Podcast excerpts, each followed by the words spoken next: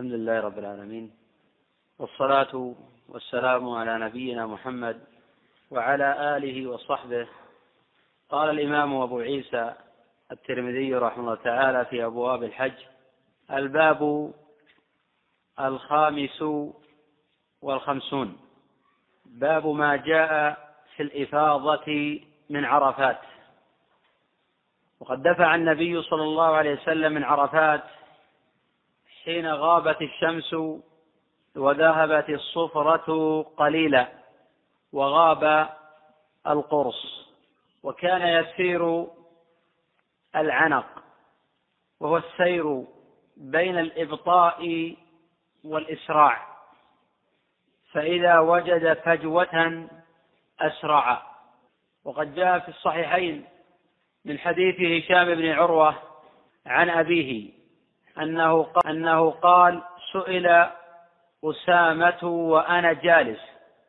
كيف كان رسول الله صلى الله عليه وسلم يسير في حجة الوداع حين دفع؟ قال كان يسير العنق. فإذا وجد فجوة نص. قال أبو عيسى حدثنا محمود بن غيلان أخبرنا وكيع وبشر بن السري وأبو نعيم قالوا أخبرنا سفيان بن عيينة. تقدم الحديث عن هؤلاء الأئمة وبيان قدرهم وعظيم منزلتهم وقوله سفيان بن عيينة لعله خطأ من النساخ.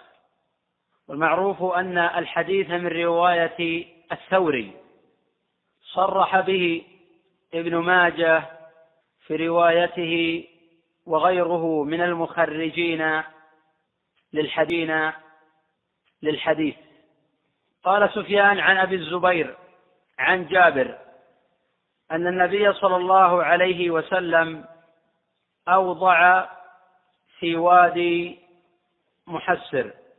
وجاء في حديث جابر في صحيح الإمام مسلم قال حتى أتى النبي صلى الله عليه وسلم بطن محسر فحركها قليلا.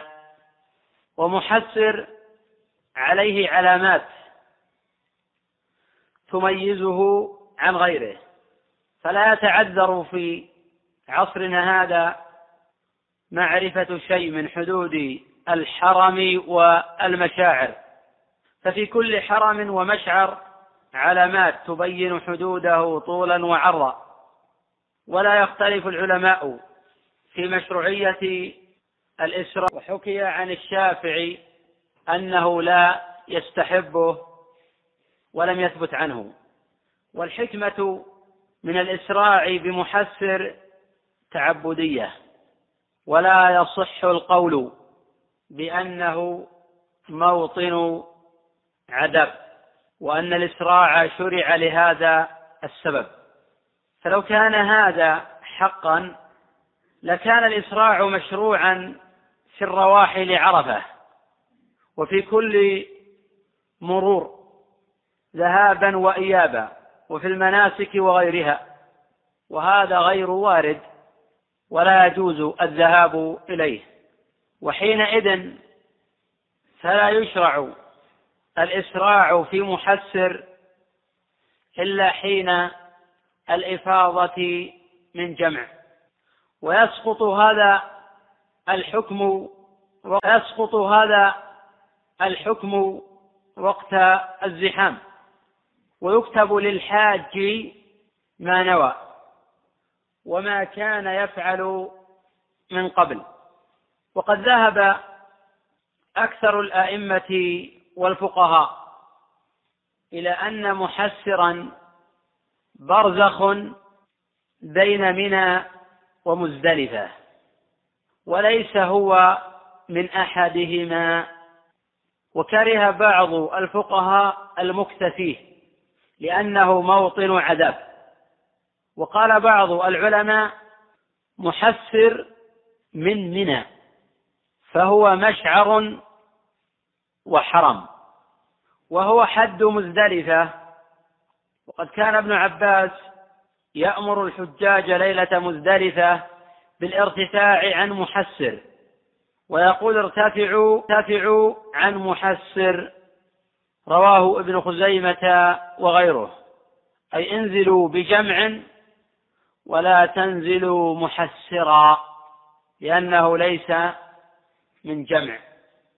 ويدل على أنه من منى الخبر الوارد في صحيح مسلم من طريق الليث بن سعد عن أبي عن أبي الزبير عن أبي معبد عن ابن عباس عن الفضل وكان رديف النبي صلى الله عليه وسلم أنه قال في عشية عرفة أو غداة أنه قال في عشية عرفة وغداة جمع للناس حين دفعوا عليكم السكينة حتى دخل محسرا وهو من منى.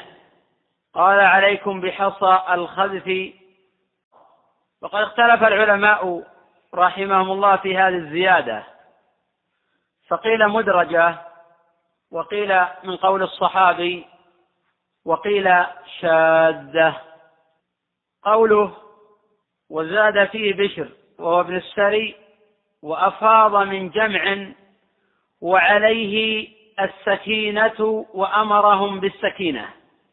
يؤخذ منه أن العلماء والدعاة والمصلحين يأمرون الحجاج بالسكينة والرفق والوقار وتجنب أذية الآخرين. وحين يرون سعة وبدون مزاحمة فإنهم يسرعون لفعل النبي صلى الله عليه وسلم حتى يصلوا إلى مزدلفة.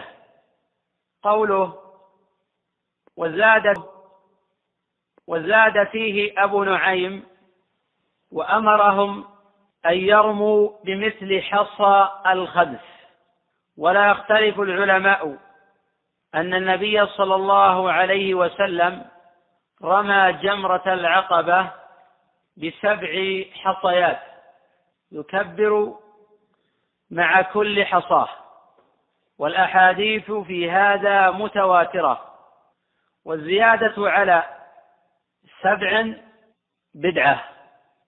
وقد جاء في الصحيحين وغيرهما عن عائشة أن النبي صلى الله عليه وسلم قال من أحدث في أمرنا هذا أي في الدين ما ليس منه فهو رد أي مردود على مردود على صاحبه والرمي بغير الحصى من الأحذية والمعلبات والأحجار الكبيرة ضرب من التنطع.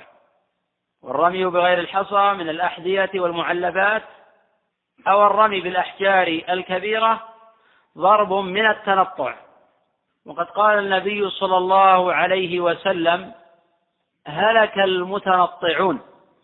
قال ذلك ثلاثة. رواه مسلم في صحيحه.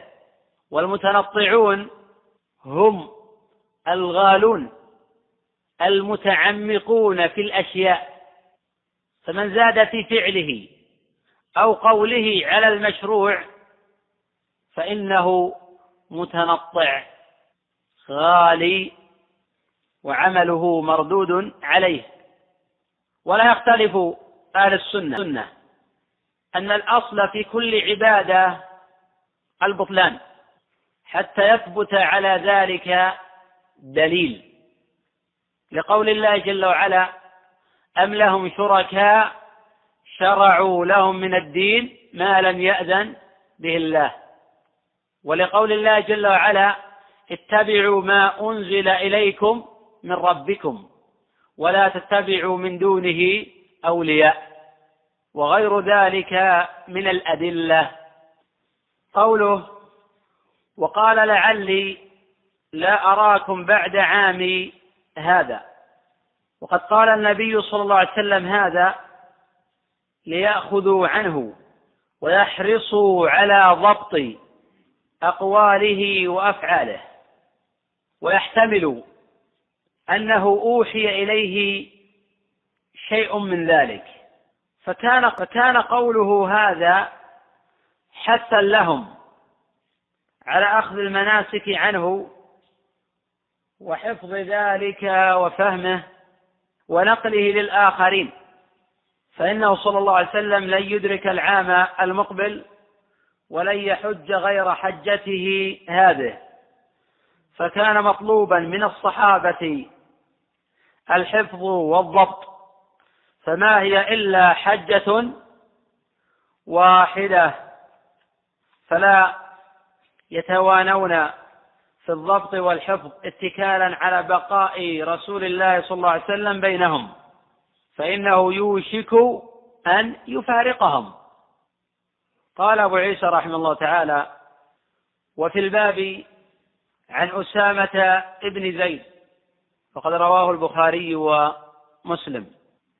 قال أبو عيسى حديث جابر جابر حديث حسن صحيح وقد رواه أهل السنن من طريق سفيان وسنده صحيح.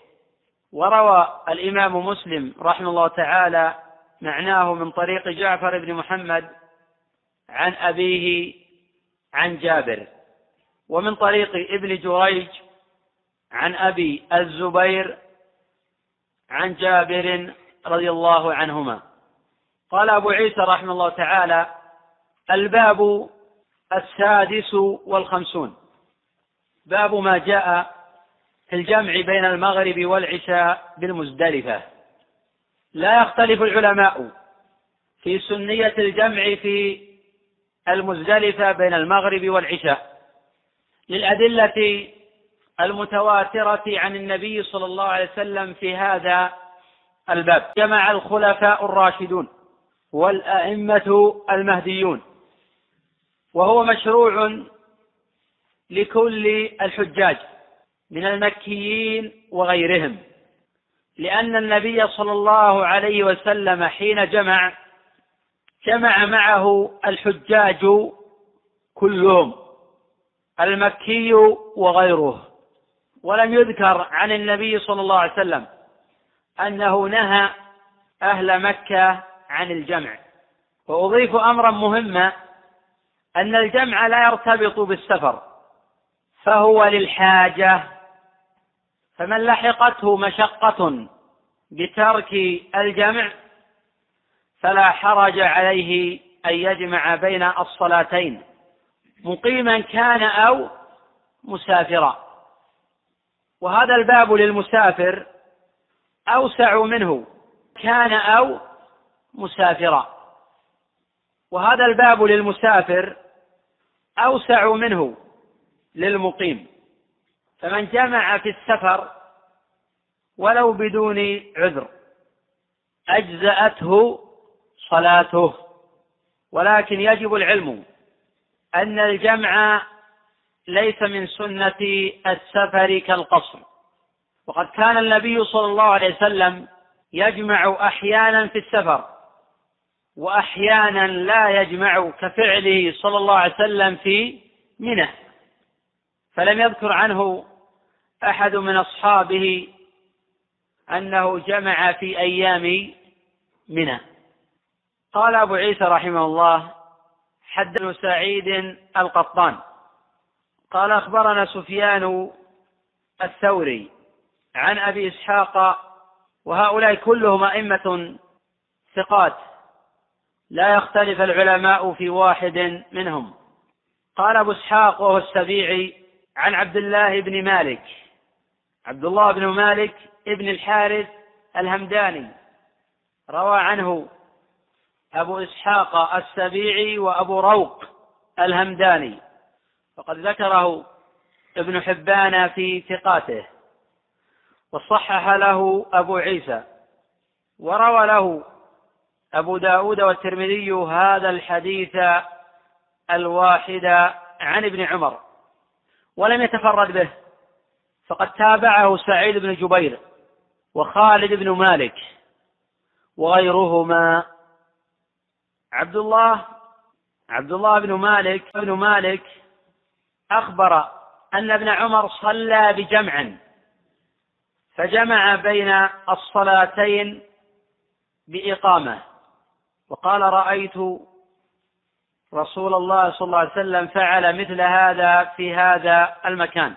قوله بإقامة جاء في رواية سعيد بن جبير عن ابن عمر بإقامة واحدة وجاء في رواية سفيان عن أبي إسحاق بإقامة واحدة رواه أحمد. وقد قيل بأنه أراد إقامة واحدة لكل صلاة. بدليل ما رواه البخاري من طريق الزهري عن سالم ابن عبد الله عن ابن عمر رضي الله عنهما قال جمع النبي صلى الله عليه وسلم بين المغرب والعشاء بين المغرب والعشاء بجمع. كل واحدة منهما بإقامة ولم يسبح بينهما ولا على إثر كل واحدة منهما. وهذا الذي ذكره جابر في صفة حج النبي صلى الله عليه وسلم رواه مسلم. وقد قال بعض العلماء يمكن أن يكون المراد بالإقامة ها هنا النداء أي الأذان. وهذا فيه نظر. والقول بأنه أراد إقامة واحدة لكل صلاة ضعيف. والصواب أنه عنى إقامة واحدة للصلاتين. فيكون بين الروايتين تعارضا. والمصير إلى رواية البخاري أصح. فهي الموافقة من غيره بوصف حجة النبي صلى الله عليه وسلم. فتقدم روايته على رواية غيره. ويحتمل أن يخير في ذلك الإنسان. وهذا الذي قاله بعض العلماء لاختلاف الروايات عن ابن عمر. وحمل بعض العلماء اختلاف الروايات عن ابن عمر على هذا. قال أبو عيسى رحمه الله تعالى حدثنا محمد بن بشار أخبرنا يحيى بن سعيد عن إسماعيل بن أبي خالد عن أبي إسحاق عن سعيد بن جبير عن ابن عمر عن النبي صلى الله عليه وسلم مثله. أي بمثل حديث أبي إسحاق عن عبد الله بن مالك. وحديث أبي إسحاق عن سعيد بن جبير عن ابن عمر رواه مسلم في صحيحه من طريق عبد الله بن نمير. قال حدثنا إسماعيل بن أبي خالد. طريق عبد الله بن نمير. قال حدثنا إسماعيل بن أبي خالد عن أبي إسحاق عن سعيد بن جبير عن ابن عمر. ورواه مسلم في صحيحه من طريق الثوري عن سلمة ابن كهيل عن سعيد بن جبير بمثله. ورواه من طريق شعبة عن الحكم وسلمة ابن كهيل عن سعيد بن جبير بمثله. قال أبو عيسى قال محمد بن بشار قال يحيى والصواب حديث سفيان. وقد علمت أن سفيان رواه عن أبي إسحاق عن عبد الله بن مالك ورواه عن سلمة بن كهيل عن سعيد بن جبير. قال أبو عيسى وفي الباب عن علي أبين وأبي أيوب وهذا متفق على صحته. وعبد الله بن مسعود وهذا متفق على صحته. وجابر وهذا خرجه مسلم في صحيحه. وأسامة وهذا متفق على صحته. قال أبو عيسى حديث ابن عمر في رواية سفيان أصح من رواية إسماعيل ابن أبي خالد. وهذا لا يلزم منه تعليل الرواية الأخرى. فقد صح الحديث من الوجهين وأحدهما أصح من الآخر. ولم يتفرد به إسماعيل عن أبي إسحاق. فقد تابعه ابن نمير في صحيح مسلم. وتابع أبا إسحاق سلمة ابن كهيل والحكم عن سعيد بن جبير. جاء هذا في صحيح مسلم. قوله وحديث سفيان حديث حسن صحيح. يعني بذلك حديث سفيان عن أبي إسحاق. وقد رواه أحمد في مسنده من طريق شعبة عن أبي إسحاق ورواه أبو داود من طريق شريك والبيهقي من طريق إسرائيل كلاهما عن أبي إسحاق. قال أبو عيسى وروى إسرائيل هذا الحديث عن أبي إسحاق عن عبد الله وخالد ابن مالك عن ابن عمر روى ذلك البيهقي وغيره.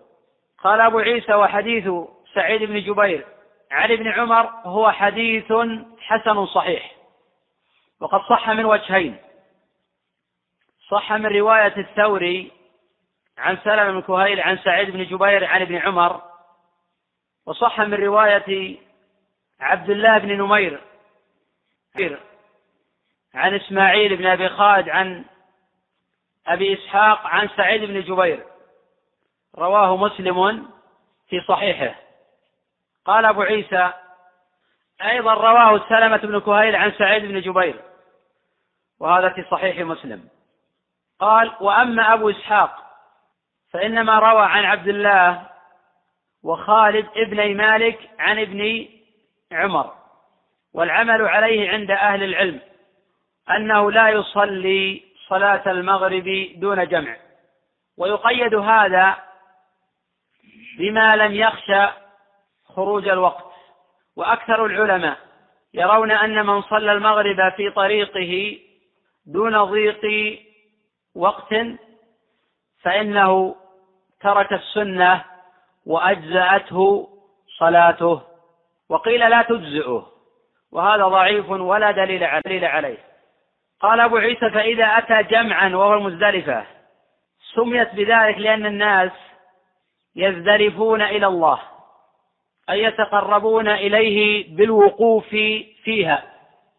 وقيل غير ذلك في معنى المزدلفة ولم يثبت في ذلك شيء يعتمد عليه دون غيره. وأكثر ما ذكر في هذا الباب معان متقاربة لا يعارض بعضها بعضا وهي مستنبطة لا غير. قوله فإذا أتى جمعا وهو المزدلفة جمع بين الصلاتين بإقامة واحدة ولم يتطوع فيما بينهما وهو الذي اختاره بعض أهل العلم وذهبوا إليه لحديث الباب ونحوه عن ابن عباس وقد عرف ابن عمر رضي الله عنهما في شدة تحريه لفعل النبي صلى الله عليه وسلم. وقد جعل بعض العلماء هذا مرجحا. ومقويا للقول بإقامة واحدة للصلاتين معا. وهذا الذي ذهب إليه سفيان الثوري رحمه الله. وقال سفيان وإن شاء صلى المغرب ثم تعشى ووضع ثيابه ثم أقام فصلى العشاء. وقد جاء في الصحيحين عن ابن مسعود رضي الله عنه أنه صلى المغرب وصلى بعدها ركعتين ثم دعا بعشائه فتعشى ثم أذن وأقام وصلى العشاء ركعتين.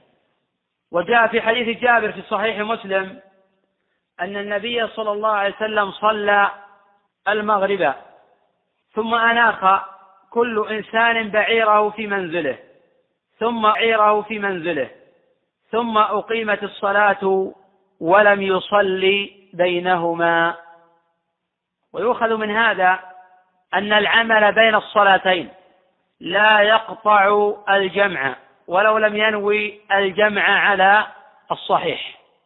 قال أبو عيسى وقال بعض أهل العلم يجمع بين المغرب والعشاء بالمزدلفة بأذان أي واحد وإقامتين. يؤذن لصلاة المغرب ويقيم ويصلي المغرب ثم يقيم ويصلي العشاء. قال وهو قول الشافعي أي في القديم. قوله وهو قول الشافعي أي في القديم ورواية عن الإمام أحمد. واختار ذلك ابن حزم والطحاوي والنووي وابن القيم أنه جاء مصرحا به في حديث جابر وهو الأكثر عناية بحجة النبي صلى الله عليه وسلم. فيكون حديثه أولى من حديث غيره. الوجه الثاني القياس على الجمع بين الظهر والعصر في عرفة. الوجه الثالث أن الروايات الواردة في غير هذا مختلفة. والواحد منهم ينقل عنه أكثر من قول. فقد جاء عن ابن عمر إقامة واحدة وعنه من فعله الجمع بين الصلاتين بلا أذان ولا إقامة وعنه الجمع بينهما بأذان واحد وإقامة واحدة. وأما حديث ابن مسعود أنه أذن لكل صلاة وأقام لكل صلاة وقد أخذ واحدة وأما حديث ابن مسعود أنه أذن لكل صلاة وأقام لكل صلاة وقد أخذ به مالك وغيره فهو موقوف عليه. رواه البخاري ومسلم. وأما القول بالجمع بينهما بإقامتين فقط قاله الشافعي في الجديد ورواية عن الإمام أحمد فلم يثبت في ذلك شيء. وحديث أسامة في الصحيحين ليس بصريح في هذا وكونه لم يذكر الأذان لا يدل على نفيه يحتمل أنه لم يذكره للعلم به. وقد جاء في الباب رواية عن الإمام أحمد رحمه الله أنه يخير فيه الإنسان. وحمل بعض العلماء اختلاف الروايات عن ابن عمر على هذا والله أعلم. نقف والله أعلم. نقف على الباب السابع والخمسين. باب ما جاء من أدرك الإمام بجمع فقد أدرك الحج. والله أعلم. لم يقل في السابق أنهم لا يجمعون. تقدم القصر. حديث عن القصر تقدم. قلت إن أهل مكة حين يعتبرون أنفسهم مسافرين في عرفة ومزدلفة يقصرون وحين يعتبرون أنفسهم مقيمين فإنهم لا يقصرون وأن السفر لا يحدد بالمسافة لأن النبي صلى الله عليه وسلم لم يحد ذلك والقصر معلق بالسفر وجودا وعدما ولا علاقة له بالمناسك وأما الجمع بين الصلاتين فإنه لا علاقة له بالسفر. فإذا وجد أن منى أصبحت في هذا العصر حيا من أحياء مكة وأن أهل مكة لا يقصرون في منى لأنه ليس في ذلك سفر. وقال بعض العلماء يقصرون باعتبار النسك وأجيب عن هذا لأنهم لا يقولون بالقصر في مكة. فلو كان القصر من أجل النسك لشرع في منى كما شرع يشرع أو لشرع في مكة كما يشرع في منى. نعم صحيح وجاء مرفوعا. أثر ابن عباس في أمر بالارتفاع عن محسر. إسناده صحيح رواه ابن خزيمة وغيره جاء مرفوعا إلى النبي صلى الله عليه وسلم. نعم. نعم يجمع لأنه يحتاج إلى المكي يحتاج إلى التفرغ يحتاج إلى النوم ليستيقظ في يوم النحر ويكون ذات نشاط ولأنه سوف يؤدي أعمالا كثيرة من الرمي. والنحر كثيرة من الرمي والنحر والحلق والطواف بالبيت. حديث الباب ما في اضطراب. جاء من هذا الوجه وجاء من هذا الوجه. قد خرجه مسلم رحمه الله تعالى آه، من طريق عبد الله بن نمير وجاء من رواية سفيان عن آه، ابن كهيل عن سعيد بن جبير عن ابن عباس عن ابن عفوا عن ابن عمر. وهذا الذي أشار إليه أبو عيسى رحمه تعالى في قوله رواه سلام كهيل عن سعيد بن آه، جبير. هذا السائل يقول هل تسقط سنة المغرب في حالة الجمع؟ المسافر لا يؤدي راتبة المغرب ولا يشرع للمسافر يؤدي إلا التطوع المطلق ويؤدي ركعتي الفجر. لأن النبي صلى الله عليه وسلم كان يحافظ عليه النبي صلى الله عليه وسلم كان يحافظ عليها حضرا وسفرا ولم يكن النبي صلى الله عليه وسلم يدع أيضا قيام الليل لا في سفره ولا في حضره. أما السنن الرواتب فلا تؤدى في السفر. فإذا جمع بين الصلاتين في المزدلفة فإنه لا يؤدي آه، سنة المغرب البعدية ولا يؤدي سنة العشاء آه، البعدية. بعض العلماء يحكي الإجماع في هذا بالنسبة للمزدلفة. تقدم قبل قليل فعل عبد الله بن مسعود وهذا يؤيد أنه ليس فيه إجماع. وأن ابن مسعود رضي عنه كان إذا صلى المغرب صلى ركعتين ثم تعشى ثم صلى آه، العشاء هذا متفق على صحته. وهذا من فعله لكن النبي صلى الله عليه وسلم لم يصلي بينهما ولا على إثر كل واحدة منهما.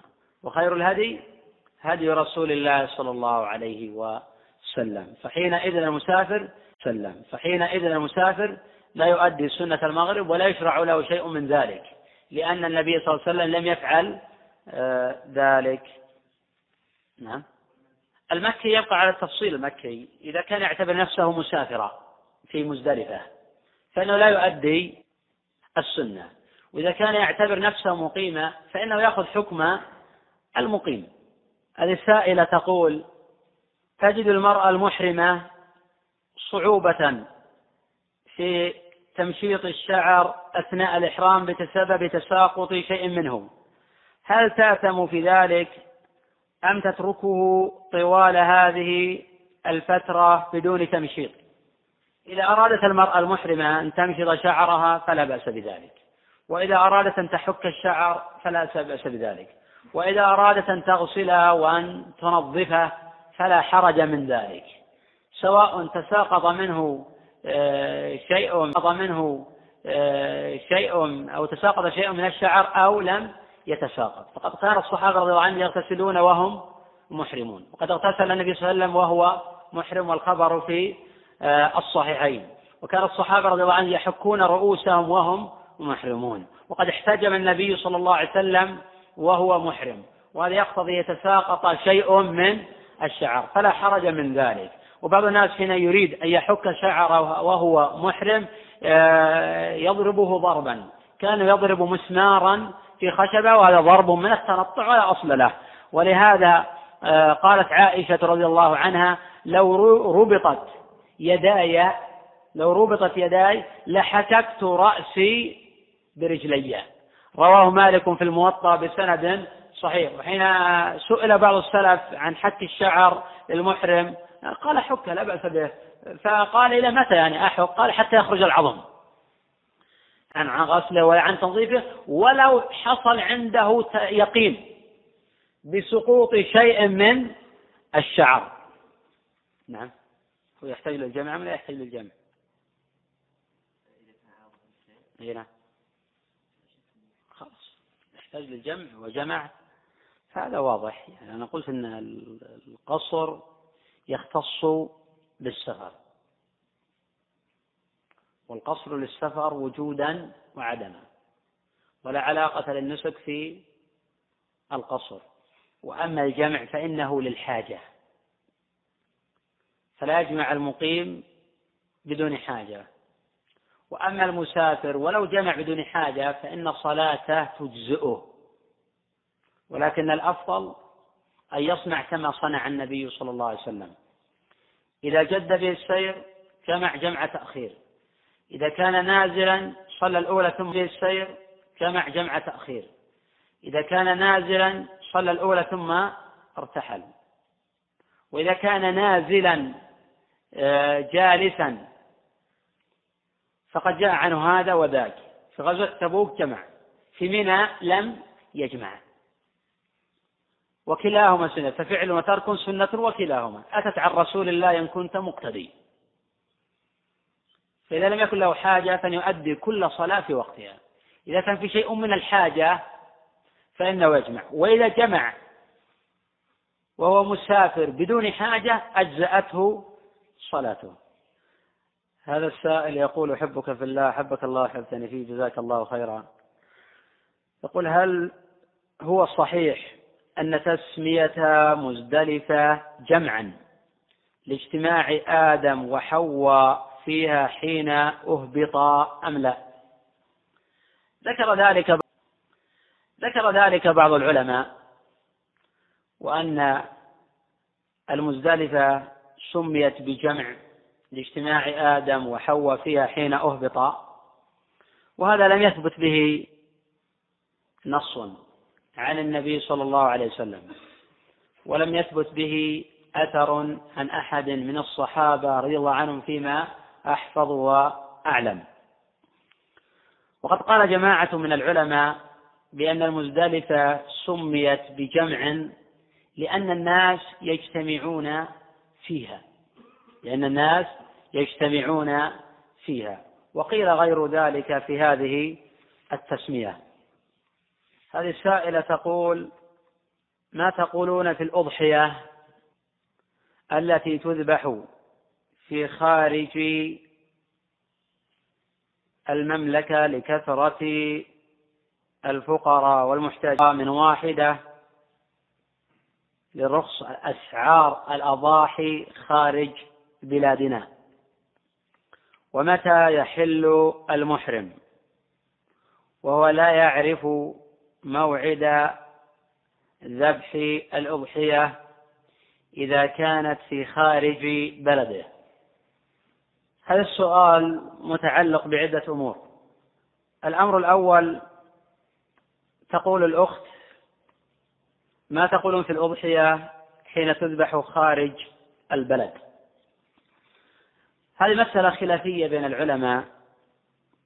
فبعض العلماء يشترط في الأضحية أن تذبح في بلده ظهارا للشعيرة ويتولاها بنفسه استحبابا لا إيجابا. هم يشترطون ذبحها في البلد ويستحبون أن يليها بنفسه. لأن الناس حين يذبحون خارج بلادهم قد تندرس هذه الشعيرة. ويحتجون بأن النبي صلى الله عليه وسلم لم ينقل الأضحية عن بلده ولا فعل ذلك أحد من الصحابة. والقول الثاني في المسألة أنه لا حرج في ذلك ودعوى أن الشعيرة قد تندرس غير صحيح لأن الناس لا أظنهم يتوطؤون على ترك الأضحية في بلادهم. وفي نفس الوقت حين تندرس في بلد في الحقيقة تجدد في بلد آخر. إذا لم يكن في ذلك الاندراس آه، الكلي. وأما قول من قال بأن النبي صلى الله عليه وسلم لم ينقل الأضحية فيقال لعله لم يوجد سبب هذا. ولا يصلح الاحتجاج بكون الإنسان ما نقل الأضحية إلا حين نثبت بأن الناس كانوا يحتاجون لذلك وامتنع عن النبي صلى الله عليه وسلم عن نقل الأضحية. لأن كل أمر انعقد سببه في عصر وسلم ولم يفعل مع إمكانية فعله. كل أمر انعقد سببه في عصر النبي صلى الله عليه وسلم ولم يفعله مع إمكانية فعله فعمله غير مشروع. وحينئذ لا يمكن الاحتجاج بهذا إلا حين نثبت لأن الناس كانوا لا يضحون وكانوا محتاجين للأضاحي وكانت في المدينة غنى عن ذلك ومع ذلك امتنع النبي صلى الله عليه وسلم. لابد من إثبات ثلاث مقدمات. المقدمة الأولى أن يكون الناس في المدينة مستغنين عن الأضاحي. المقدمة الثانية أن الناس كانوا بحاجة إلى آه، الأضاحي. الأمر الثالث أن النبي صلى الله عليه وسلم امتنع آه، عن ذلك بعد وجود المقدمتين. ولا يمكن إثبات شيء من هذا. وحينئذ لا حرج من نقل الأضحية من بلد إلى بلد. وإن أخل بشيء من السنة لأن السنة يأكل من أضحيته لكن ترك السنة لمصلحة كبرى. ولا حرج للإنسان يدع سنة ليؤدي عبادة أعظم. وهذه العبادة المتمثلة في نقل الأضحية على الوجه التالي. إظهار الشعيرة في بلاد المسلمين. الأمر الثاني سد حاجتهم لأنهم بحاجة كبيرة إلى الطعام وإلى اللحوم وإلى الملابس وإلى غير ذلك. الأمر الثالث أن الشعيرة لن تتعطل لأن الناس يقومون بذلك في بلادهم. فيكون في ذلك عملا بالشعيرة هنا وهناك. الأمر الرابع التقارب بمثل هذه الأضاحي. فإن القلوب تتقارب وهذا مطلب شرعي. لأن مطلب شرعي. لأن الله جل وعلا يقول اعتصموا بحبل الله جميعا ولا تفرقوا. وهذه الأمور تؤدي إلى الاعتصام بحبل الله وإلى البعد عن التفرق وإلى وجود المحبة وإلى بعث الأخوة. قد قال النبي صلى الله عليه وسلم المؤمن للمؤمن كالبنيان يشد بعضه بعضا. وقال صلى الله عليه وسلم مثل المؤمنين في تواد وتراحم وتعاطف كمثل الجسد الواحد. إذا اشتكى منه عضو تداعى له السائر الجسد السهر والحمى متفق على عليهما. الشطر الثاني تقول الأخت وهل يجوز الأضحية بأكثر من واحدة؟ النبي صلى الله عليه وسلم ضحى باثنتين وقال في الأخرى هذه عني وعمن لم يضحي من أمتي. وهذا يختص به على الصحيح لأنه لم يفعل ذلك أبو بكر ولا عمر ولا عثمان ولا علي ولا بقية الصحابة رضي الله عنهم.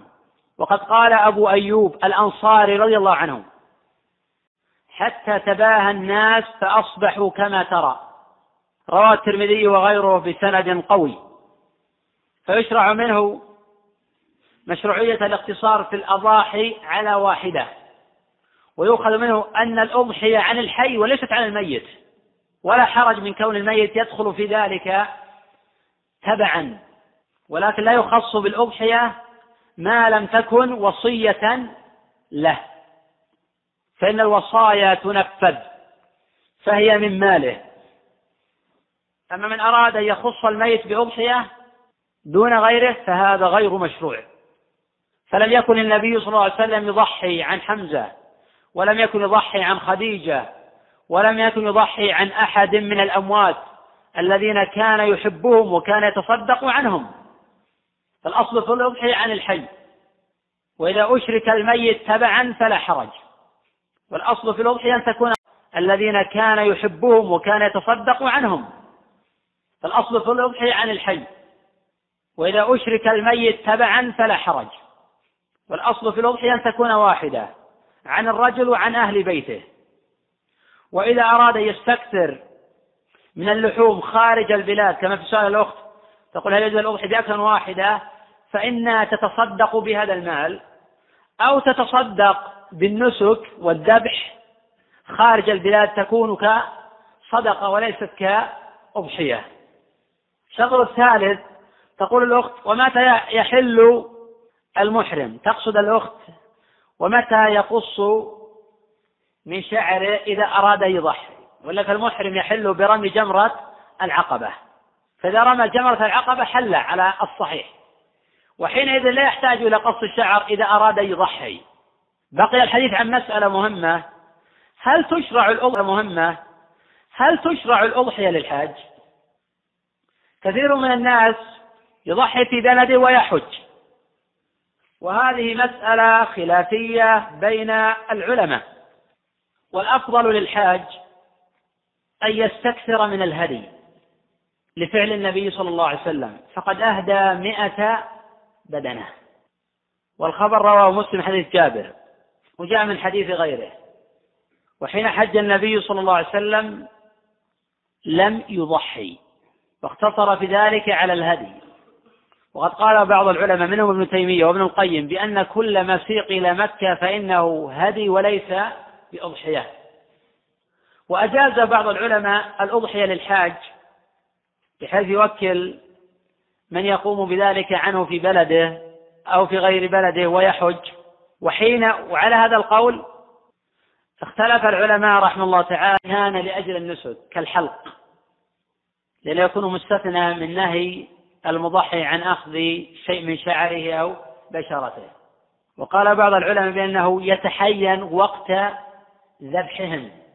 والصواب من كلا المسألتين أن الأفضل للحاج ألا يضحي ويقتصر في ذلك على الهدي وإذا أراد أن يضحي آه، يستكثر من الهدي عوضا عن الأضحية وهذا أفضل إذا أراد أن يبحث عن الأفضل لأن لا شيء أفضل من فعل النبي صلى الله عليه وسلم.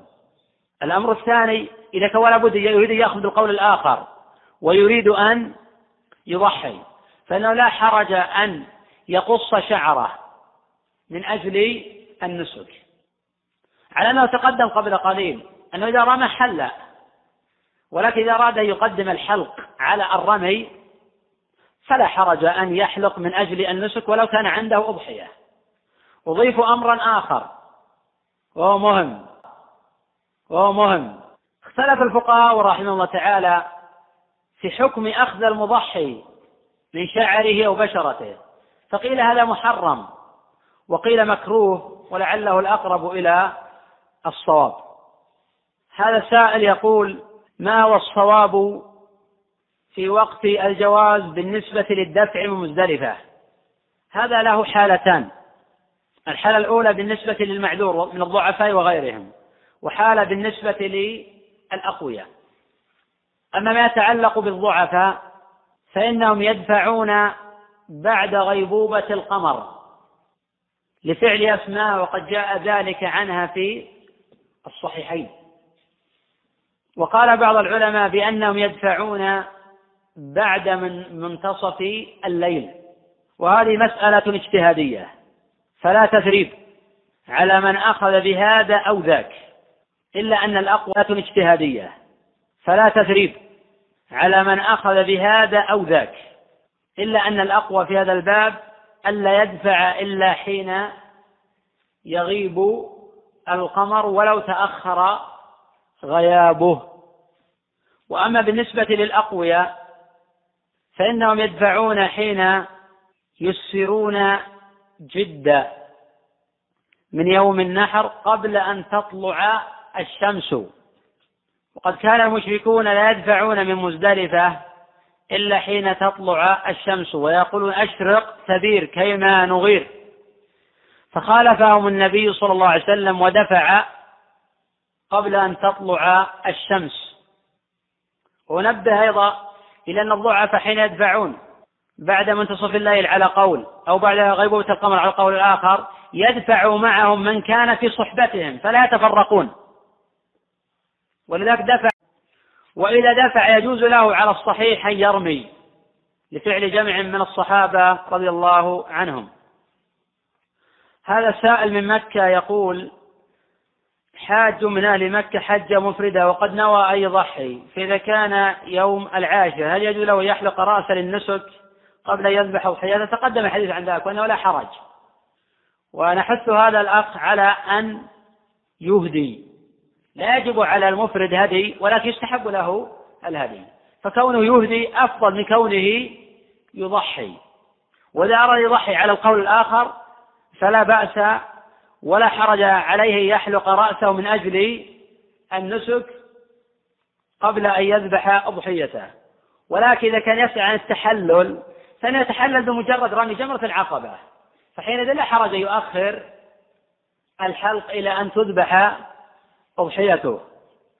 هذا رمز لي الحلق إلى أن تذبح أضحيته.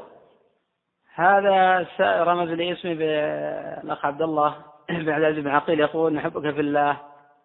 والله والله أحبك الله حسنا فيه وجزاك الله خيرا. قال الأخ بالنسبة للتكبير عند الصعود والتهليل عند النزول هل هو خاص بالحج أم هو في كل سفر؟ الصواب أن هذا في كل سفر. الصواب أن هذا في كل سفر. فإذا علا مرتفع قال الله أكبر. ولا يزال يكبر حتى يهبط. وإذا نزل منخفض فإنه يسبح. قال بعض الفقهاء الحكمة من ذلك. الحمد لله رب العالمين. والصلاة والسلام على نبينا محمد وعلى آله وصحبه. قال الإمام أبو عيسى الترمذي رحمه الله تعالى في جامعه في كتاب الحج الباب السابع والخمسون. باب ما جاء في من أدرك الإمام بجمع فقد أدرك الحج. تحدثت من قبل أن وقت الوقوف بعرفة من نهار يوم عرفة في مذهب أحمد وفي قول الجمهور من بعد الزوال. ويمتد إلى فجر يوم النحر. عبيدة فمن لم يوافي عرفة قبل أن يطلع الفجر من ليلة مزدلفة الفجر من ليلة مزدلفة فقد فاته الحج. وقد حكاه غير واحد من العلماء إجماعا.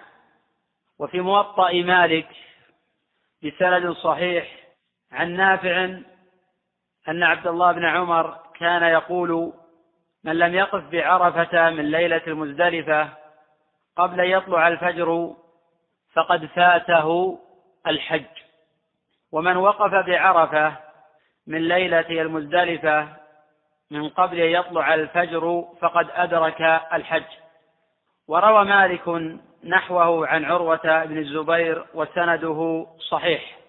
ومن فاته الوقوف فإنه يتحلل بعمرة ويهدي في قول الجمهور. وقال أبو حنيفة رحمه الله لا يجب عليه الساقة. قد قال عمر رضي الله عنه للذي فاته الحج اذهب إلى مكة فطف أنت ومن معك وانحروا هديا إن كان معكم. رواه مالك بسند صحيح. وهذا مذهب ابن عمر وابن الزبير وغيرهما من الصحابة. وفي المشهور من مذهب أحمد أنه يجب الهدي ما لم يكن قد اشترط فحينئذ لا قضاء ولا هدي ما لم يكن الحج فرضه. ويؤخذ منه أن الشرط مؤثر في الفوات كما هو مؤثر في الإحصار. والذين يذهبون إلى هذا يتأتى على أصلهم القول يتأتى على أصلهم القول بتأثير الشرط في الحيض. وفي الإجماع الذي حكاه غير واحد أن وقت عرفة يمتد إلى فجر يوم النحر دليل على أن المبيت بمزدلفة غير ركن لأن من لم يأتي عرفة إلا قبيل طلوع الفجر لم يبقى للمزدلفة وقت. وهذا الذي ذهب إليه أكثر العلماء وقيل بأن المبيت بمزدلفة ركن. وذهب إليه بعض الصحابة والتابعين والأئمة المتبوعين. وقيل بأنه سنة. وتقدم الحديث عن حين اجتمع فيها آدم وحواء لما أهبط من الجنة وهذا فيه نظر. وقيل لأن الناس يزدلفون إلى الله أي يتقربون إليه بالوقوف فيها. وهذا أقرب من الأول ولم يثبت في ذلك شيء يعتمد عليه. وأكثر ما ذكر في هذا الباب أو جميع ما ذكر في هذا الباب اجتهادات وهي مستنبطة لا غير. قال أبو عيسى رحمه الله تعالى حدثنا محمد بن بشار قال أخبرنا يحيى بن سعيد وعبد الرحمن بن مهدي قال أخبرنا سفيان وهو الثوري. وهؤلاء كلهم أئمة ثقات. لا يختلف العلماء في واحد منهم. قال سفيان عن بكير ابن عطاء وهذا هو الليثي الكوفي. حدث عنه سفيان وهذا هو الليثي الكوفي. حدث عنه سفيان وشعبة قال ابن معين ثقة. وقال أبو داود ثقة حدث عنه سفيان الثوري وشعبة بحديث أصل من الأصول الحج عرفة وقد روى له الأربعة. قال بكير عن عبد الرحمن بن يعمر وقيل بفتح الميم يعمر وهو صحابي أن ناسا من أهل نجد أتوا رسول الله صلى الله عليه وسلم وهو بعرفة فسألوه. فيه سؤال أهل العلم. فيه سؤال أهل العلم. وقد قال الله جل وعلا فاسألوا أهل الذكر إن كنتم لا تعلمون بالبينات والزبر. بالبينات والزبر. قوله فأمر مناديا فنادى. فيه بعث الإمام العلماء والدعاة والمصلحين. لتعليم الحجاج وتفقيههم قوله الحج عرفة. أخذ العلماء منه بالإجماع أن الوقوف بعرفة ركن لا يصح الحج إلا به. على خلاف بينهم في وقت الوقوف. ومعنى قوله صلى الله عليه وسلم الحج عرفة كقوله صلى الله عليه وسلم من أدرك ركعة من الصلاة فقد أدركها. ولا تصح الصلاة إلا حين يأتي ببقيتها. ولو اقتصر على الركعة لم تصح صلاة على الركعة لم تصح صلاته بالإجماع. ومثل ذلك الوقوف بعرفة فإنه يأتي به وبالمناسك بعده. فحين يقتصر على الوقوف ولا يطوف بالبيت فإنه لا يصح حجه. وحين يقف بعرفة ويطأ زوجة قبل رمي جمرة العقبة فحجه فاسد في قول الأكثر من العلماء لأن الإحرام قائم عليه. قوله من جاء ليلة جمع قبل طلوع الفجر. فقد أدرك الحج. أي ولو لحظة. ولا دم عليه ولا كفارة. لأن النبي صلى الله عليه وسلم لم يذكر شيئا من ذلك.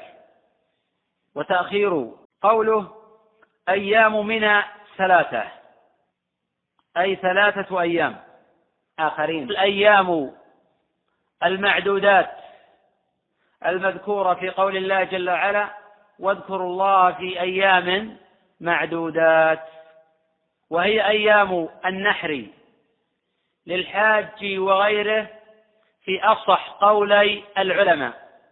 وهذا مذهب الشافعي وأحمد في رواية. واختار ذلك شيخ الإسلام ابن تيمية وتلميذه العلامة ابن القيم. قوله فمن تعجل في يومين فلا إثم عليه بشرط أن يخرج قبل غروب الشمس وحينئذ يسقط عنه المبيت في منى والثالث. قال ابن عمر رضي الله عنهما من غربت له الشمس من أوسط أيام التشريق وهو بمنى فلا ينفرن حتى يرمي الجمار من الغد. رواه مالك عن نافع عن ابن عمر وسنده صحيح. قال البيهقي رحمه الله تعالى ورواه الثوري عن عبيد الله بن عمر عن نافع عن ابن عمر قال قال عمر. قال ابن المنذر رحمه الله تعالى ثبت عن عمر. وأخذ بهذا مالك والشافعي وأحمد وأكثر الأئمة. والشافعي وأحمد وأكثر الأئمة. ويحتمل أن يكون قول عمر وابنه مما لا مجال للاجتهاد فيه. ويكون مقيدا لقول الله جل وعلا فمن تعجل في يومين فلا إثم عليه. فظاهر الآية جواز النفير من منى بعد اليومين مطلقا سواء غربت عليهم الشمس أو لم تغرب. والأثر يقيد ذلك بالخروج قبل غروب الشمس لأنه إذا غربت الشمس خرج من أن يكون في اليوم فهو معدود ممن تأخر. وقال أبو حنيفة رحمه الله إذا أقام ولم ينفر حتى غربت عليه الشمس فإنه يكره أن ينفر حتى يرمي الغد ولا يلزمه الرمي من الغد إلا إذا طلع عليه الفجر بمنى وأما من خرج من منى قبل الغروب وعاد إلى منى بعد الغروب فلا يجب عليه المبيت بمنى والرمي من الغد. وأشير إلى أن من غربت عليه الشمس وهو في منى نتيجة الزحام أو نحو ذلك من الأعذار فلا حرج عليه أن ينفر ويتعجل. قوله ومن تأخر فلا إثم عليه. التأخر هو الأفضل وهو فعل النبي صلى الله عليه وسلم والخلفاء بعده. ويتأخر عبادات كثيرة كالمبيت بمنى والصلاة في الحرم والرمي ونحو ذلك. قال أبو عيسى رحمه الله تعالى حدثنا ابن أبي عمر أخبرنا سفيان بن عيينة عن سفيان الثوري عن بكير ابن عطاء عن عبد الرحمن بن يعمر عن النبي صلى الله عليه وسلم نحوه بمعناه وهذا سند صحيح. قال وقال ابن أبي عمر قال سفيان بن عيينة وهذا أجود حديث رواه سفيان الثوري أي من حديث أهل الكوفة. وقد قال ابن عيينة رحمه الله لسفيان الثوري ليس عندكم بالكوفة حديث أشرف ولا أحسن من هذا. ويحتمل أن يكون أجود حديث لسفيان مطلقا لأنه متل الحج وقد كان يسمى هذا الحديث بأم المناسك وقد أتقنه سفيان ولم يترك يتركه للضعفاء فيفسدونه. وقد عرف الحديث بسفيان واشتهر به. وقد اشتهر هذا الحديث عن سفيان. وتابعه عليه شعبة. رواه أحمد في مسنده. ولم يشتهر كشهرته عن سفيان. وكونه لم يتفرد به سفيان يفيد. أن المقصود بقول ابن عيينة هذا أجود حديث رواه سفيان الثوري أي من حديث أهل الكوفة. وقد قال محمد بن يحيى رحمه الله ما أرى للثوري حديثا أشرف منه. قال أبو عيسى رحمه الله تعالى والعمل على حديث عبد الرحمن بن يعمر عند العلم من أصحاب النبي صلى الله عليه وسلم وغيرهم أنه من لم يقف بعرفات قبل طلوع الفجر فقد فاته الحج ولا يجزئ عنه إن جاء بعد طلوع الفجر. وهذا لا يختلف فيه العلماء وقد حكاه غير واحد من العلماء إجماعا. وقد روى البيهقي من طريق ابن وهب قال أخبرني ابن جريج عن أبي الزبير عن جابر قال لا يفوت الحج حتى يطلع الفجر من ليلة جمع. قال أبو الزبير فقلت له أقال رسول الله صلى الله عليه وسلم ذلك؟ قال نعم. وجاء في سنن البيهقي من طريق ابن وهب. قال أخبرني ابن جريج عن عطاء بن أبي رباح. قال لا يفوت الحج حتى ينفجر في جمع.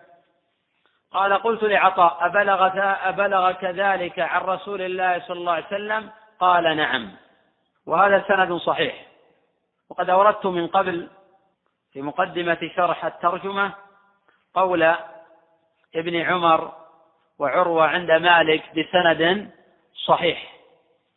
قوله ويجعلها عمرة وعليه الحج من قابل. وهو قول الثوري والشافعي وأحمد وإسحاق. وهذا مذهب الجمهور. وقد أفتى به عمر. رواه عنه مالك بسند صحيح. وقيل لا يجب عليه القضاء ما لم يكن فرضا فإنه لا خلاف في وجوب قضائه. وأفتى بذلك عطاء وأحمد في رواية. لأنه بمنزلة المحصر. لأنه بمنزلة وأفتى بذلك عطاء وأحمد في رواية. لأنه بمنزلة المحصر. لأنه بمنزلة المحصر. لقول ابن عباس رضي الله عنهما إنما البدل على من نقض حجه بالتلذذ. فأما من حبسه عذر أو غير ذلك فإنه يحل ولا يرجع. رواه البخاري في صحيحه معلقا بصيغة الجزم. قال أبو عيسى رحمه الله وقد روى شعبة عن بكير بن عطاء نحو حديث الثوري. هذا رواه أحمد رحمه تعالى في مسنده عن روح عن شعبة.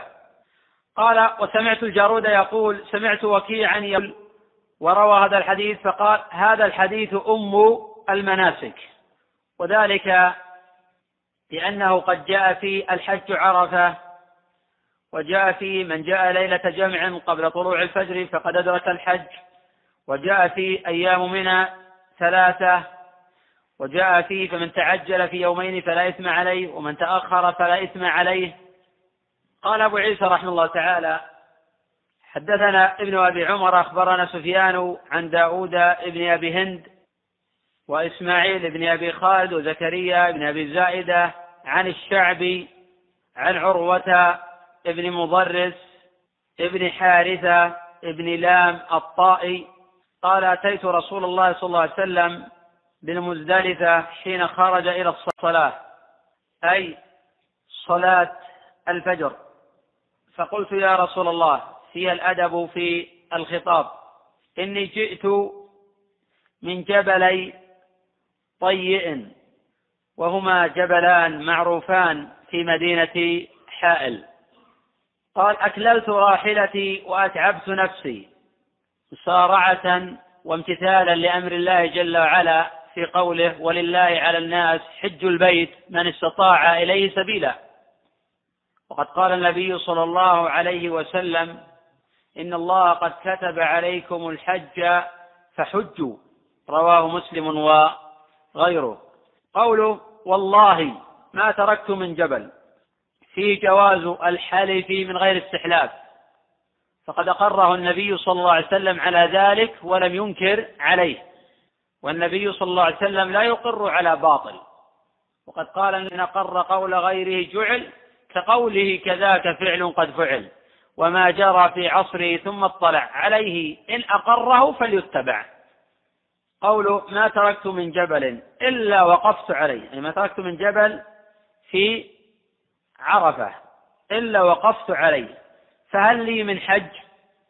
فقال رسول الله صلى الله عليه وسلم من شهد صلاتنا هذه أي بالمزدلفة ووقف معنا حتى يدفع وقد وقف بعرفة قبل ذلك ليلا أو نهارا.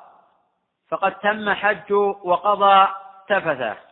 أخذ من هذا الحديث ابن الزبير وعلقمة بن قيس والشعبي والحسن البصري وابن خزيمة أن المبيت بمزدلفة ركن على خلاف بين هؤلاء في القدر الذي يتحقق به أداء الركن. ووجه الدلالة من الحديث أن النبي صلى الله عليه وسلم صحح حج من شهد صلاته في مزدلفة ووقف قبل ذلك بعرفة. ومفهومه أن من لم يفعل ذلك فلا حج له. ويجاب عن هذا بأن الحكم متعلق بالأمرين معا ولا يختص بالمبيت بمزدلفة. وقد دلت الأدلة على أن الوقوف بعرفة ركن ولم يأتي معارض بخلاف المبيت بمزدلفة. وقوله في الحديث شهد صلاتنا يفهم منه أن من لم يبت بمزدلفة الليل فلا حرج عليه إذا اقتصر على شهود الصلاة. وبدليل أن وقت عرفة يمتد إلى طلوع فجر يوم النحر. وهذا يعني أنه لم يبق وقت للمبيت بمزدلفة فإذا وقف بعرفة قبل الفجر ووافى مزدلفة بعد الفجر أجزأ. وهذا الذي أفتى به عمر بن الخطاب. رواه عنه سعيد بن منصور. والصواب في هذه المسألة ما ذهب إليه الجمهور. من وجوب المبيت بمزدلفة دون الركنية أو السنية. فمن دفع من عرفة ووصل مزدلفة فيجب عليه المبيت المبيت حتى يصلي الفجر. ومن أخطأ الطريق أو جهل الحكم أو منعه الزحام من المبيت بمزدلفة فلا شيء عليه. وقد قال الإمام أحمد رحمه الله تعالى في من لم يأت جمعا ليس عليه شيء إذا أخطأ الطريق أو كان جاهلا.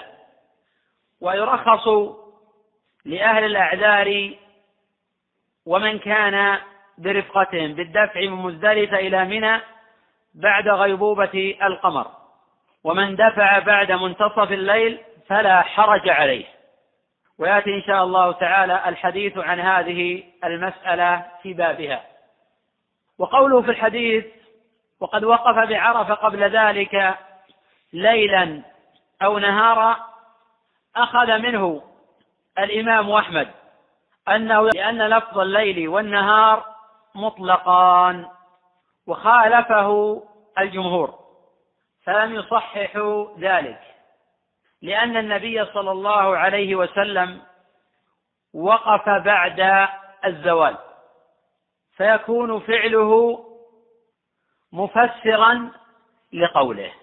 وهذا فيه نظر لأنه غير بعيد.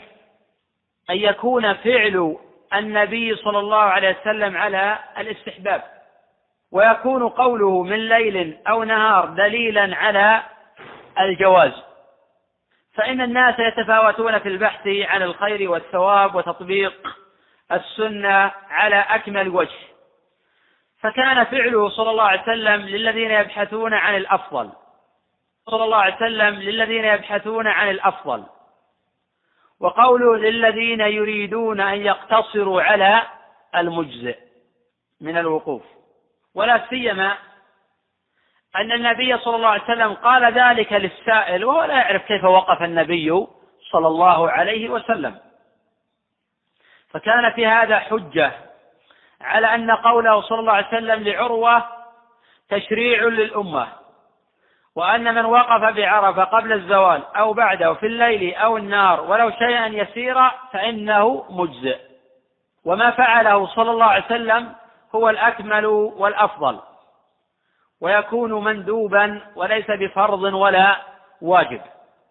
وقد قال أحمد وغيره من من الأئمة بأن من وقف بعرفة نهارا سواء قبل الزوال أو بعده فإنه لا يدفع حتى تغرب الشمس. فقد قال مالك لا يصح وقوفه لأنه فرض عليه أن يجمع بين الليل والنهار. وقال أبو حنيفة وأحمد يجب عليه دم وحجه صحيح والأصح عند الشافعية واختاره ابن حزم أنه لا شيء في الدفع قبل الغروب لحديث عروة وفيه من ليل أو نهار. وكونه صلى الله عليه وسلم بقي في عرفات إلى الغروب فهذا نظير جلوسه صلى الله عليه وسلم في نمرة إلى الزوال. ومن قال بأن الجلوس في عرفات إلى غروب الشمس مخالفة للمشركين فيجاب عنه بأنه لم يثبت في ذلك شيء. ومن المتعين على الذين يقولون بجواز الوقوف في عرفات قبل الزوال كالحنابلة قبل الغروب. لأن حديث عروة الذي احتج به على صحة الوقوف من فجر يوم عرفة يحتج به على صحة الدفع قبل الغروب. فإن قالوا بأن النبي صلى الله عليه وسلم دفع بعد الغروب قيل لهم بأن النبي صلى الله عليه وسلم لم يقف في عرفات قبل زوال الشمس. قال أبو عيسى رحمه الله تعالى هذا حديث حسن صحيح وقد جاء هذا الخبر من طرق كثيرة عن الشعبي وقد تفرد به عن عروة. والحديث خرجه أبو داود والنسائي وأحمد وابن ماجه وابن الجارودي وابن حبان في صحيحه. وصححه الدار قطني والحاكم وغيرهما. ورجاله كلهم ثقات وإسناده صحيح ولا يضره صحيحه. وصححه الدار قطني والحاكم وغيرهما. ورجاله كلهم ثقات وإسناده صحيح. ولا يضره تفرد الشعب به فهو إمام في العلم والحفظ. قال سفيان بن عيينة رحمه الله تعالى كان الناس بعد أصحاب رسول الله صلى الله عليه وسلم ابن عباس في زمانه والشعبية في زمانه والثورية في زمانه. وقال ابن شبرمة عن الشعبي قال ما كتبت سوداء في بيضاء قط ولا حدثني رجل بحديث فأحببت أن يعيده علي ولا حدثني رجل بحديث إلا حفظته والله أعلم. نقف على الباب الثامن وجمع بليل نتناول الآن أسئلة آه الإخوة. نعم. يعني خرج من عرفات قبل غروب الشمس. يعني الشيخ يقول آه، إذا خرج من منى في يوم النفر الأول قبل غروب الشمس ثم حين غربت الشمس رجع إلى منى ثم رمى ثم خرج من منى. وهذا غلط. لأن المقصود إذا خرج من منى قبل الغروب وقد انتهى من أفعال ذلك اليوم في منى. وإذا لم ينتهي من أفعال ذلك اليوم فلا يحق له أن ينفر من منى. فلا يحق له أن يخرج عن منى قبل غروب الشمس ولم يرمي. وإذا وإذا خرج من منى قبل غروب الشمس ولم يرمي. ووافاه الليل قبل أن يرمي فيجب عليه المبيت بمنى. لا حرج أن يرمي ليلا ليوم الثاني عشر ولكن يظل في منى ويبيت وجوبا ويرمي في اليوم الثالث عشر وجوبا.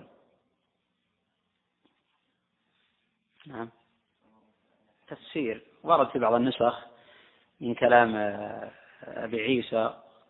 وقد وقد التفت أي نسكه فهو أتى بتفسير لبعض الألفاظ وفي بعض النسخ ليس في ذلك شيء. الجبل والجبل يطلق على الحصى الحبل يطلق على الرمل. هذا السائل يقول إني أحبك في الله أحبك الله أحبتني فيه. جزاك الله خيرا. أحب في الله والب... ترتيب النبي صلى الله عليه وسلم لأعماله في يوم النحر. وقد يتعذر في هذا الزمن لأحد أن يرتب ترتيب النبي صلى الله عليه وسلم لأعماله فهل يكون حجه مبرورا؟ هو في الحقيقة لا يتعذر في هذا الزمن أن يفعل ما فعل النبي صلى الله عليه وسلم وأن يفرغ من المناسك قبل الظهر. وقد صنع هذا كثير من الناس يرمون وينحرون ويحلقون ويطوفون بالبيت مع الظهر. والسنة في هذا أن يرتب أن يرمي ثم ينحر إن كان قارنا أو متمتعا ثم يحلق ثم يطوف بالبيت. ومن لم يرتب فلا حرج عليه. وكونه لم يرتب لا يمنع أن يكون حجه مبرورا. الحديث الوارد في الصحيح أن يكون حجه مبرورا. الحديث الوارد في الصحيحين والحج المبرور ليس له جزاء إلا الجنة. أي الذي ليس فيه رفث ولا فسوق ولا جدال بالباطل. وأما من أخل بسنة فلا يمنع هذا من كون حجه مبرورا. نعم. هذا الذي فهمه أو قاله عمر رضي الله عنه. الشيخ يقول ألا يمكن من قول يفهم من قول صلى الله عليه وسلم من شهد صلاتنا هذه ووقف معنا حتى ندفع. يفهم منه أن وقت المزدلفة يمتد إلى قبيل الدفع أو مع الدفع. هذا الحقيقة فهمه عمر رضي الله عنه. حين أتى رجل لعمر رضي الله عنه في وقت آه، في جمع ولم يقف بعرفة. فأمر عمر رضي الله عنه يذهب إلى عرفة. فحين صلى عمر رضي الله عنه الفجر حين أتى الرجل دفع عمر. فهذا النص صريح أن الرجل لم يقف في المزدلفة إلا بعد طلوع الفجر. لأن مجيئه قبل الفجر لا يعتد به لأنه كان قبل عرفة. وبعض العلماء فهم من هذا أن عمر رضي الله عنه لعله يرى أن المبيت بمزدلفة سنة وليس بواجب. وقد قال بذلك طائفة من العلماء. ولكن الحقيقة أن هذا يفهم ولأن من منعه مانع من المجيء للمزدلفة فلا حرج عليه. لأن الصواب أن المبيت بمزدلفة واجب. فمن وفاها ليلا وجب عليه البقاء حتى يصلي الصبح ما لم يكن من أهل الأعذار. ومن لم يصل إلى مزدلفة إلا مع الفجر أو بعد طلوع الفجر أو بعد الشمس. حبسه زحام أو شبه فلا شيء عليه أو جاهل الطريق فلا شيء عليه. إن شاء الله تعالى غدا الحديث عن أهل الأعذار وما يتعلق بهم وأن أهل الأعذار يدفعون بعد منتصف الليل على قول طائف من العلماء أو بعد غيبوبة القمر. ومن دفع قبل منتصف الليل آه، ففي خلاف بين العلماء منهم من جوز ذلك منهم الإمام مالك وجماعة من الأئمة لأن مالكا وجماعة من الأئمة يقول من حط رحله في آه، جمع فقد صح وقوفه في جمع. الحنابلة والشافعية يشترطون البقاء في مزدلفة أكثر من نصف آه، الليل. هذه مسألة خلافية إن شاء الله تعالى غدا. الحديث عن ذلك. فالضعفاء لا يدفعون قبل منتصف الليل لا يدفعون بعد منتصف الليل لأنه يجب أن يبيت أكثر الليل. يجب أن يبيت أكثر الليل. هذا السائل يقول رجل أحرم بالعمرة ثم لما وصل الحرم أحرم بالعمرة ثم لما وصل الحرم أحس بتعب فرجع ولم يعتمر وقد خلع ملابس الإحرام. وارتكب بعض المحظورات فهل يلزمه الرجوع وأداء العمرة؟ وهل يحرم من الميقات أم يكفي الإحرام الأول؟ وهل عليه كفارة عن فعل المحظور مع أنه كان جاهلا؟ هذا السؤال متضمن لعدة أمور. الأمر الأول أنه حين وصل الميقات رجع ولم يعتمر. وهذا بلا شك أنه حرام باتفاق المسلمين. لأن الله جل وعلا يقول وأتموا الحج والعمرة لله. ولا يختلف في ذلك النفل عن الفرض. فمن أو العمرة وجب عليه إتمامهما وحكاه بعض العلماء إجماعا. فإذا أحرم بهما أو بأحدهما ثم رجع ولم يعتمر فإنه يبقى محرما. ما لم يكن قد طاف بالبيت. فإنه حينئذ يكون قد أدى الركن وترك السعي وهو واجب وترك الحلقة وهو واجب. وهذا يجبر بدم في قول الجمهور. وأما حين لا يأتي. وأما إذا لم يأتي بالطواف فإنه لم يأتي بالركن. فيكون حينئذ محرما ويلزمه الرجوع وأداء. وقول الأخ هل يحرم من الميقات؟ الصواب لا يحرم الميقات لأنه لا يزال محرما.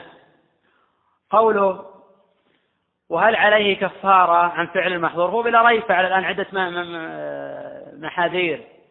لأنه لبس أولا الملابس ولعله قد تطيب ولعله قد قص شعره ولعله قد قلم الظاره فهذه محظورات من محظورات الإحرام. وإن كان متزوجا لعله قد جامع. وهذا يفصل فيه. إن كان متزوجا وقد جامع فهذا هذا قد أتى بما يفسد العمرة. ولكن حين يكون جاهلا يعذر بجهله. وقد قال الجمهور عليه دم في هذه الحالة.